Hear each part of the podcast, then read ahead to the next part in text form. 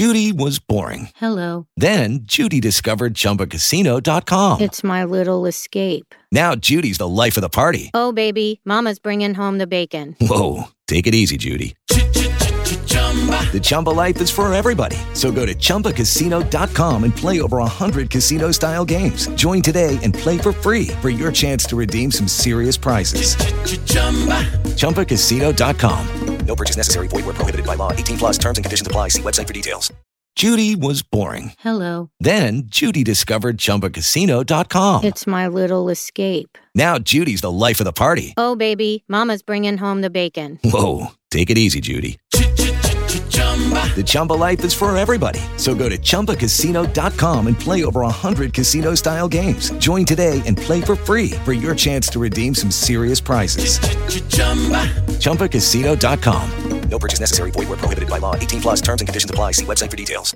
Hey guys, it is Ryan. I'm not sure if you know this about me, but I'm a bit of a fun fanatic when I can. I like to work, but I like fun too. It's a thing. And now the truth is out there. I can tell you about my favorite place to have fun. Chumba Casino. They have hundreds of social casino style games to choose from with new games released each week. You can play for free anytime, anywhere. And each day brings a new chance to collect daily bonuses. So join me in the fun. Sign up now at Chumba Casino dot com. No purchase necessary. V G W Group. Void where prohibited by law. See terms and conditions. eighteen plus.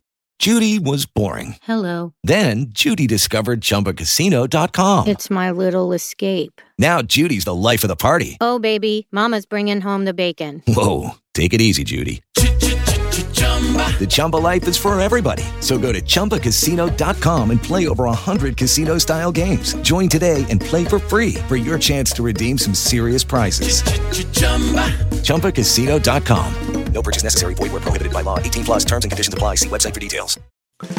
Hey, everybody. What's going on? Rob Cesternino. I'm back with another Survivor Burning Question for episode number five of Survivor forty-four. I really loved this week's episode. Had a great time in Raleigh talking about it at our live show with our panel. And so uh, super fun to be there in person with so many people that have been enjoying uh, the, the season and all the content that we've been doing. So excited to be back here once again. Let me quickly just shout out our editor, Jill, who's been doing a great job with helping me uh, get these uh, podcasts and videos out to you for this series, which I've enjoyed doing so much this season.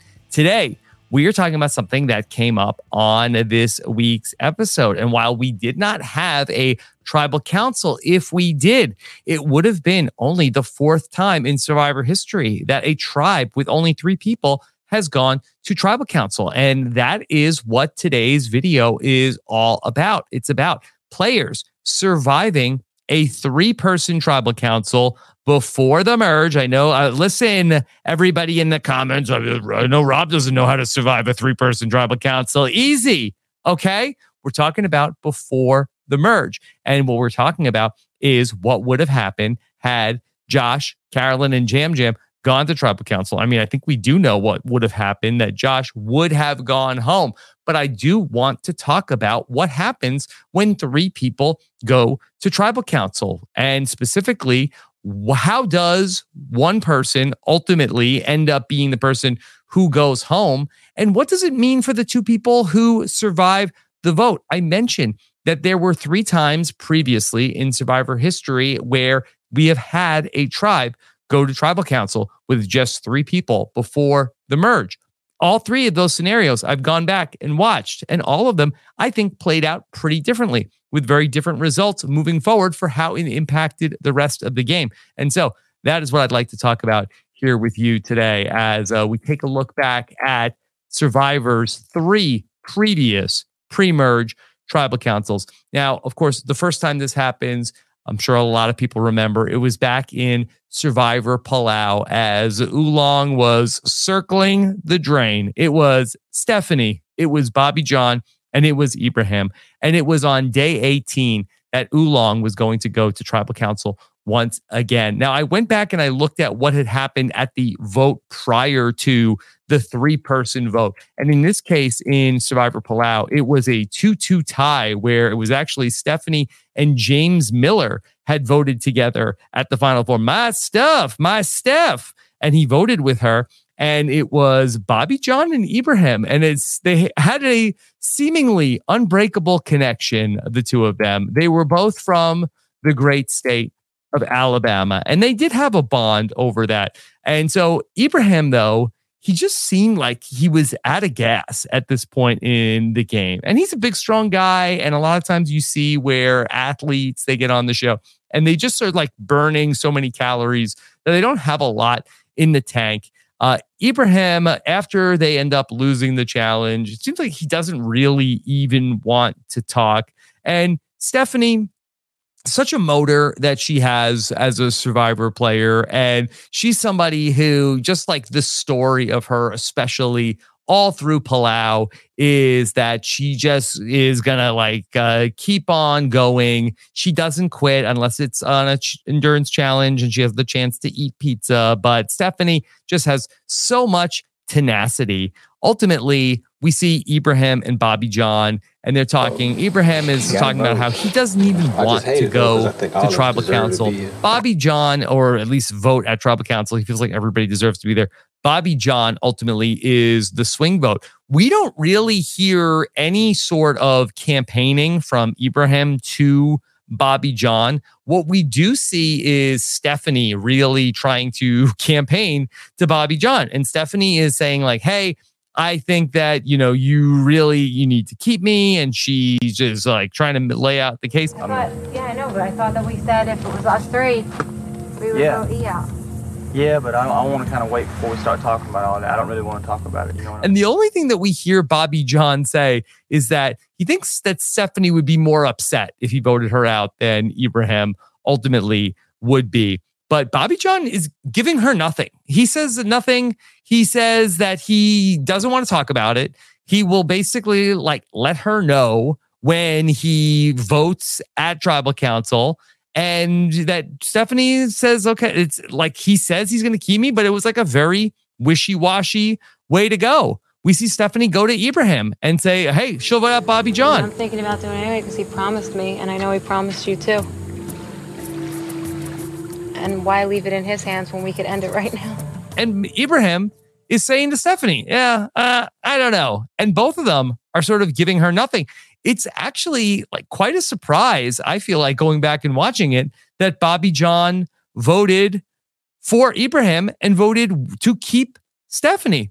And I went back and I watched the next episode, and all I get from Bobby John is that he feels like that Stephanie is going to be more of a help in the challenges. Also, it's very funny that Jeff has like laryngitis at the tribal council that they go to, and he has to ask to uh, excuse his voice because uh, he has a sore throat at tribal council. I want to apologize for my voice. No, it's hard to hear. So Bobby John votes out Ibrahim, and ultimately we know how the rest is history. And then uh, Bobby John and Stephanie are going to be headed to a heads-up fire making, and Stephanie is going to be the person to advance, and Bobby John is going to go home. Now, now maybe you could argue that in some ways Bobby John back the right horse, because Stephanie is going to be the person who's going to be returning. And then Bobby John gets to return for another season with Stephanie as the person who was the, the final two uh, at Ulong. But ultimately, when I look back at this, I think Bobby John chose wrong here.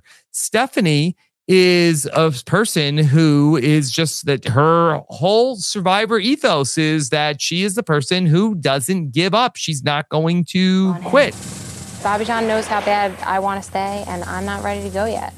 And I don't plan on going, and there's no reason for me to go. While Stephanie might have offered more in the next challenge, again, which is the only time that we see a two-person tribe compete in Survivor history, that for Ibrahim, that he was a person who was seemingly like ready to like uh, roll over and die. And I do think that for a future Survivor, if you're ever in this position where you are going into potentially a heads-up battle against somebody, go with the person who seems more like that they are going to be ready to give up and leave the game than the person who's going to fight tooth and nail and do anything that it takes to advance. All right, so ultimately for Stephanie and Bobby John, Not a ton to take away from that because it ends up being a just going down to just Stephanie moving on to the merge, but certainly an interesting part of the Survivor archives.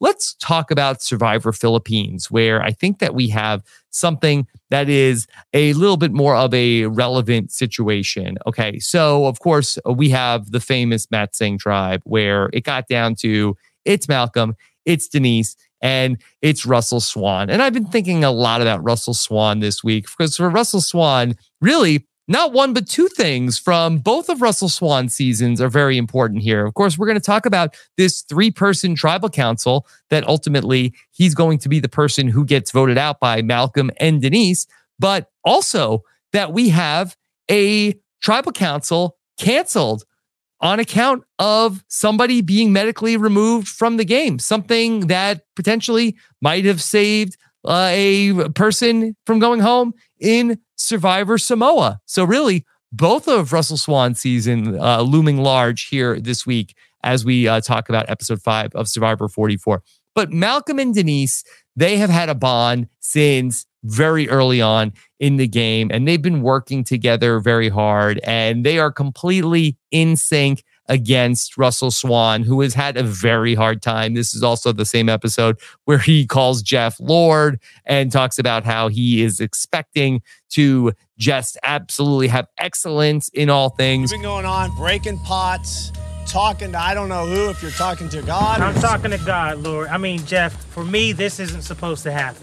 And so Russell's having a hard time, and he's having a hard time with having a hard time. But he does have a clue to the hidden immunity idol, which happens to be the handle for the container of rice. And so Russell Swan is on the lookout for the hidden immunity idol in that season. And Denise spots him like looking around. And so they know that Russell Swan is hot on the trail of the hidden immunity idol. So they know that there is some danger, even though that Malcolm and Denise are going to vote together, that there is some chance that Russell could have the hidden immunity idol. So Denise, we see, goes to work and tries to have some personal conversation with Russell Swan to try to get him to feel like that he and her are on the same page. And so Russell opens up to her about some things that had happened in his past and how he had confronted a bully and he felt very good about himself and really changed the way that he felt about himself following that conversation, and that leads them into talking about the vote.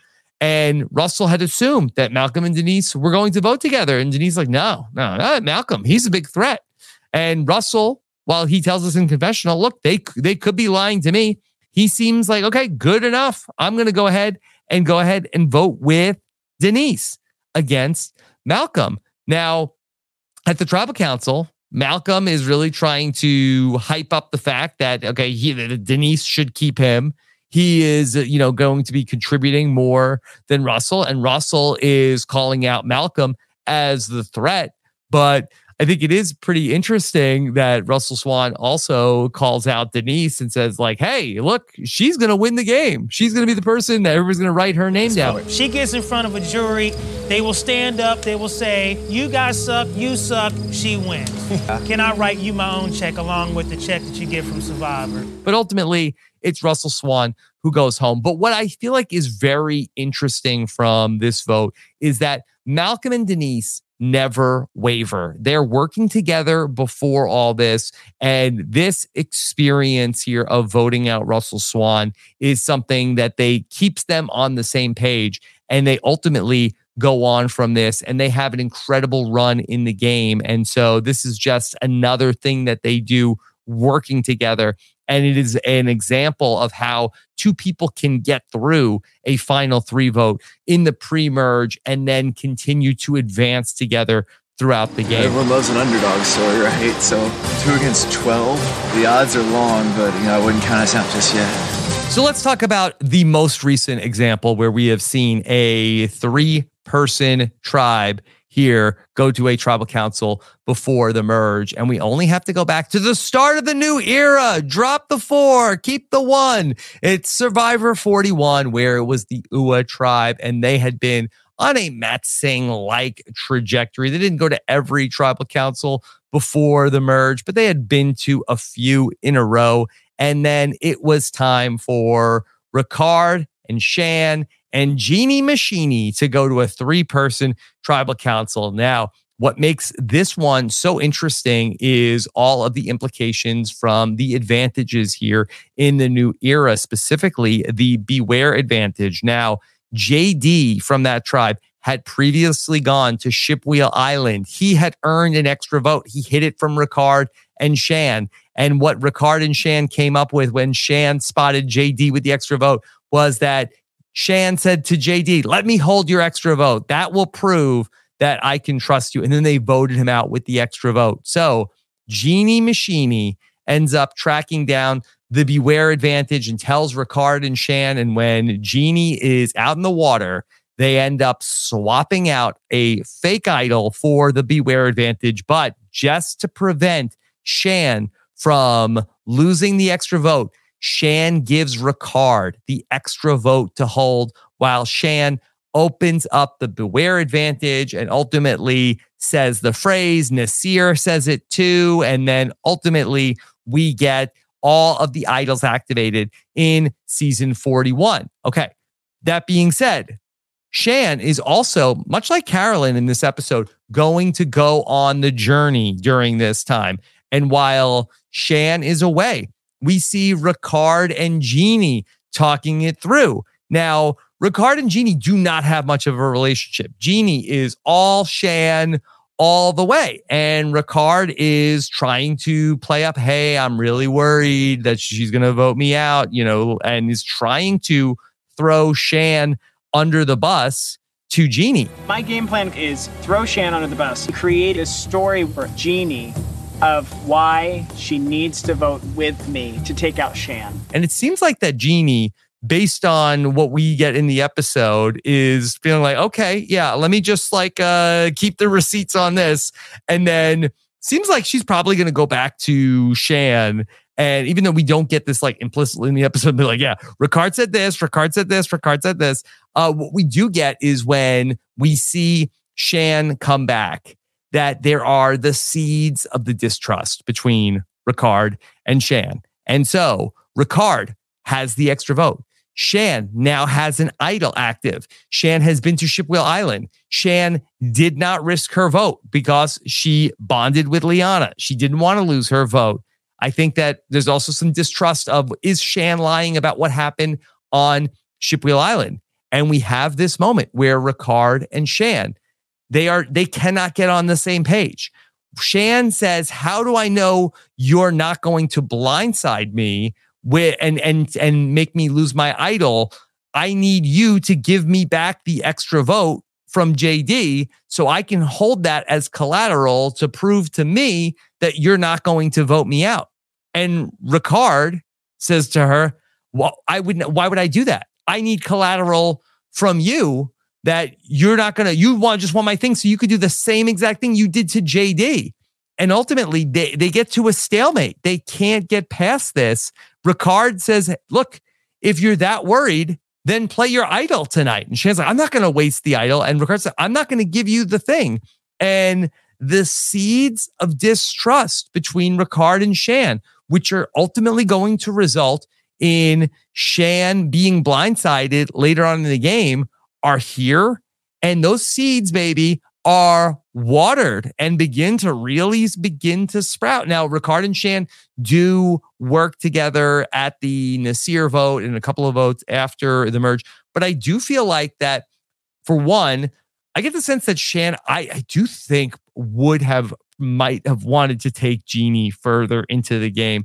And I think Ricard was smart not to give Shan the extra vote in this spot, because I think that Shan had just done it to J D. She hears that Shantham, which was very fun to go back and listen to. And I think that it was a, a good point on Ricard not to give the thing back. But it's a demerit to both of them that they were not able to work past this. And yes, they are able to vote Genie out of the game, but ultimately that this is just a crack which is never going to heal. And so while they survive, both of them, the three-person tribal council, they ultimately are going to lose the game. And the origins of that story really start to happen here. Because advantages, they come and they go, but the trust is what carries you ultimately to the end. And so that's what this vote is about for me tonight, is the individual that I can trust going with to the end. So now that we've seen the different ways that the three-person tribal council can play out and then also affect the game, let's talk a little bit about what happened at the Tika tribe. Now, again, they did not go to a three-person tribal council, but we ultimately know from all of the context in the episode, they were headed to that tribal council and Josh would have been voted out. I want to talk about how we got to that point. We had Jem Jem at the start of the episode. I mean, I thought that was so interesting from last week's vote of how it all came together. We got to see the fallout from that.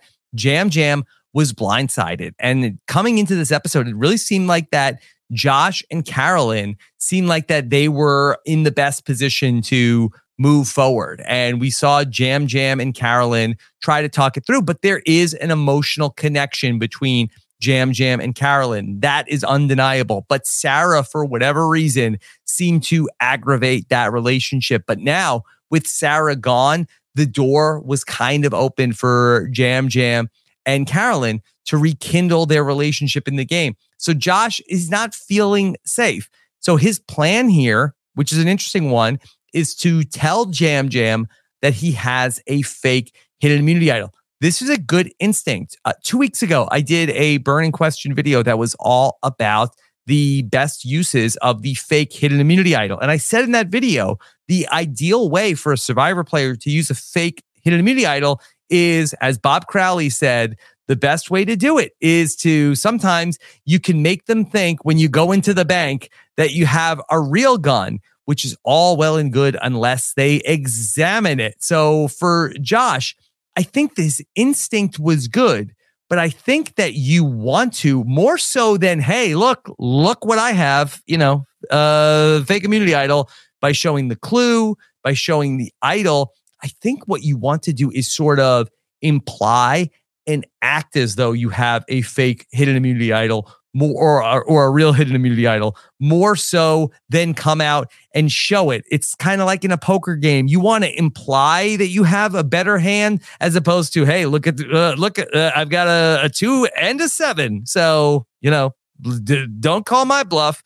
Anyway, so Josh and Jem Jem, though, they do have some really important conversations and they bond about what it's like to be gay men and coming out. And they have some incredible shared experiences, which were really cool to see in the show. And so it seems like that that is a vehicle for them to start to have this working relationship. And Jem Jem is able to go from being clearly at the bottom to potentially having the option to vote with Josh against Carolyn. Now, it seems like from our perspective that Josh has kind of just dropped the ball in terms of cultivating that relationship with Carolyn. We almost uh, don't see him talk one-on-one with Carolyn uh, almost at all in this episode, which seems like that that seems like a misplay based on what we see in the episode. Of course, we don't see everything, but it feels like that Carolyn is such a player that you really need to have those strong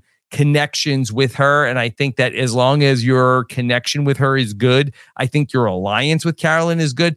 And it seems like that to me, Josh fundamentally misread the way to work with Carolyn after seeing how she worked in the last vote by not really trying to cultivate that relationship with her. Seemed like a misplay on his part. Now, Carolyn, she's going to go off to the feast. And now, no fault of Josh's, but when Brandon and Danny get together and they talk about all of the guys are going to work together and Josh is a strong guy and he's going to be part of it and Carolyn just needs to worry about herself. Hey, wait, I'm glad you guys worked it out.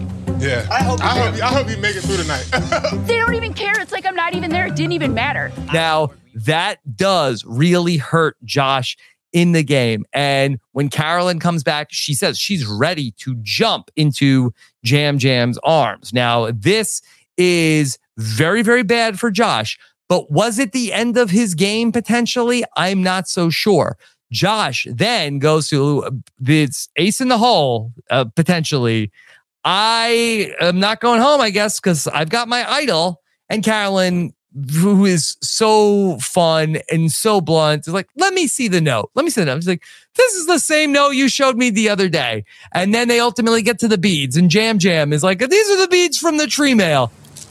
So, are those the beads from tree mail? No. These are the beads from tree mail, Josh. And now the farce that was the fake idol becomes something that seems to even bring Jam Jam and Carolyn closer together. What were we even thinking? We get back together. This is like a makeup bonding for the two of them to just laugh and laugh and laugh over how bad Josh's fake idol is. Nature has healed. Jam Jam and Carolyn are back on the same page. Josh seemed to have a chance to make things work with Carolyn. He also seemed to have a shot to make things work with Jam Jam, but he fumbled the bag and perhaps turned Jam Jam and Carolyn into what might be this season's Malcolm and Denise. Now, Jeff Probst shows up. And of course, we know Matthew has been medically evacuated from the game. What was supposed to happen is now not going to happen. And the question is, what will happen instead? Did Josh avoid his certain doom, or is this a case of Survivor Final Destination where Josh's fate is inevitable? I think it's going to depend on what happens at the Mergatory split. But now this is the second tribe this season that we've seen say that, yep, Josh is the next person to go. That's two out of three. So my prediction is that Josh, I think, is still headed to Ponderosa just a few days after he was originally scheduled to arrive. Now, as for Jam Jam and Carolyn, they're going to manage to get through losing an immunity challenge in a three-person tribe. And this is not a thing that many survivors have been able to do. Do they have some unintentional Matsing upside? I think that they might. They've had their differences. They've gone to battle, but they've been able to come back together. And now the next mission for them is to maybe get back to another final three. Clients. I made sure to let Jam Jam know, I'm so sorry that I ever strayed away from you. And like, I will never, ever, ever do that again. Please, please. I'm really excited to see how this Mergatory episode is going to play out coming up in uh, this next episode. I don't hate the Mergatory. I talked about this in the live show uh, the other day, but I kind of like just in my head, I look at it like, oh, we're swapping to two tribes. Uh, and then basically everybody's going to live on one beach and vote out somebody. So I think that there is uh, the possibility of some interesting things happening Uh, with so many moving parts. I do not like three tribes uh, for many reasons in the first part of the season, but I do think that it can bear some interesting dividends in uh, the second half of the season and creates a very fluid post-merge game. So I can't wait to see where this is all going. And of course, I will continue to bring you these burning questions week after week. I've had so much fun getting to do this this season, and I appreciate all of the positive feedback that I've gotten from these. We release them on the weekend for our patrons, and then over on Monday, we let everybody see what we've been doing for the burning question. And on Fridays, I get from the patrons all of the different ideas for this week's burning question. And thank you so much, because those help me really formulate what I'm going to do. I appreciate all of the generous patron support that we've uh, had over this season. If you'd like to become a part of our patron community, head on over to robinswebsite.com slash patron. Thank you so much for joining us for another burning question. Take care, everybody. Have a good one. Bye.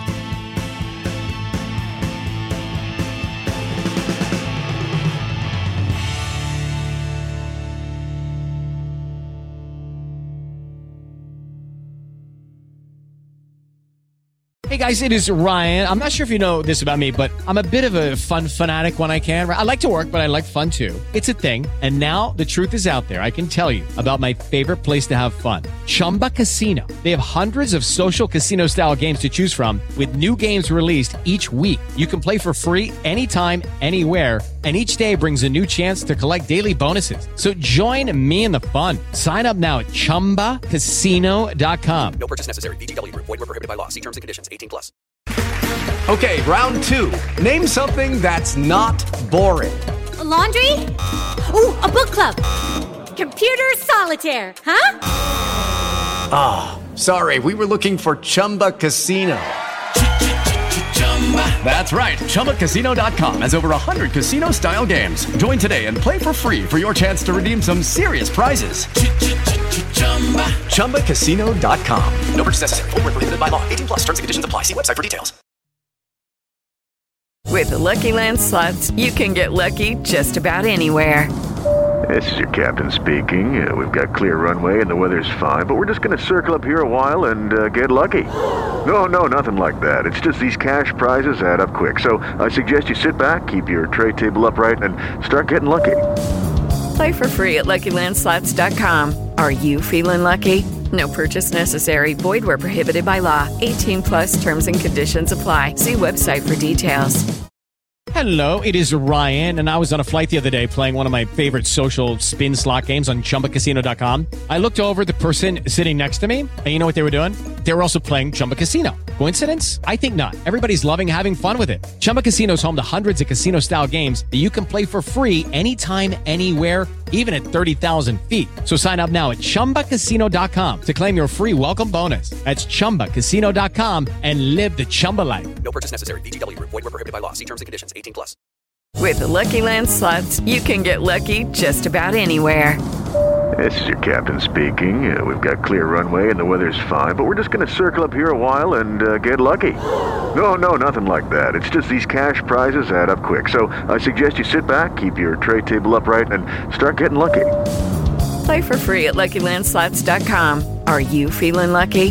No purchase necessary. Void where prohibited by law. eighteen plus terms and conditions apply. See website for details.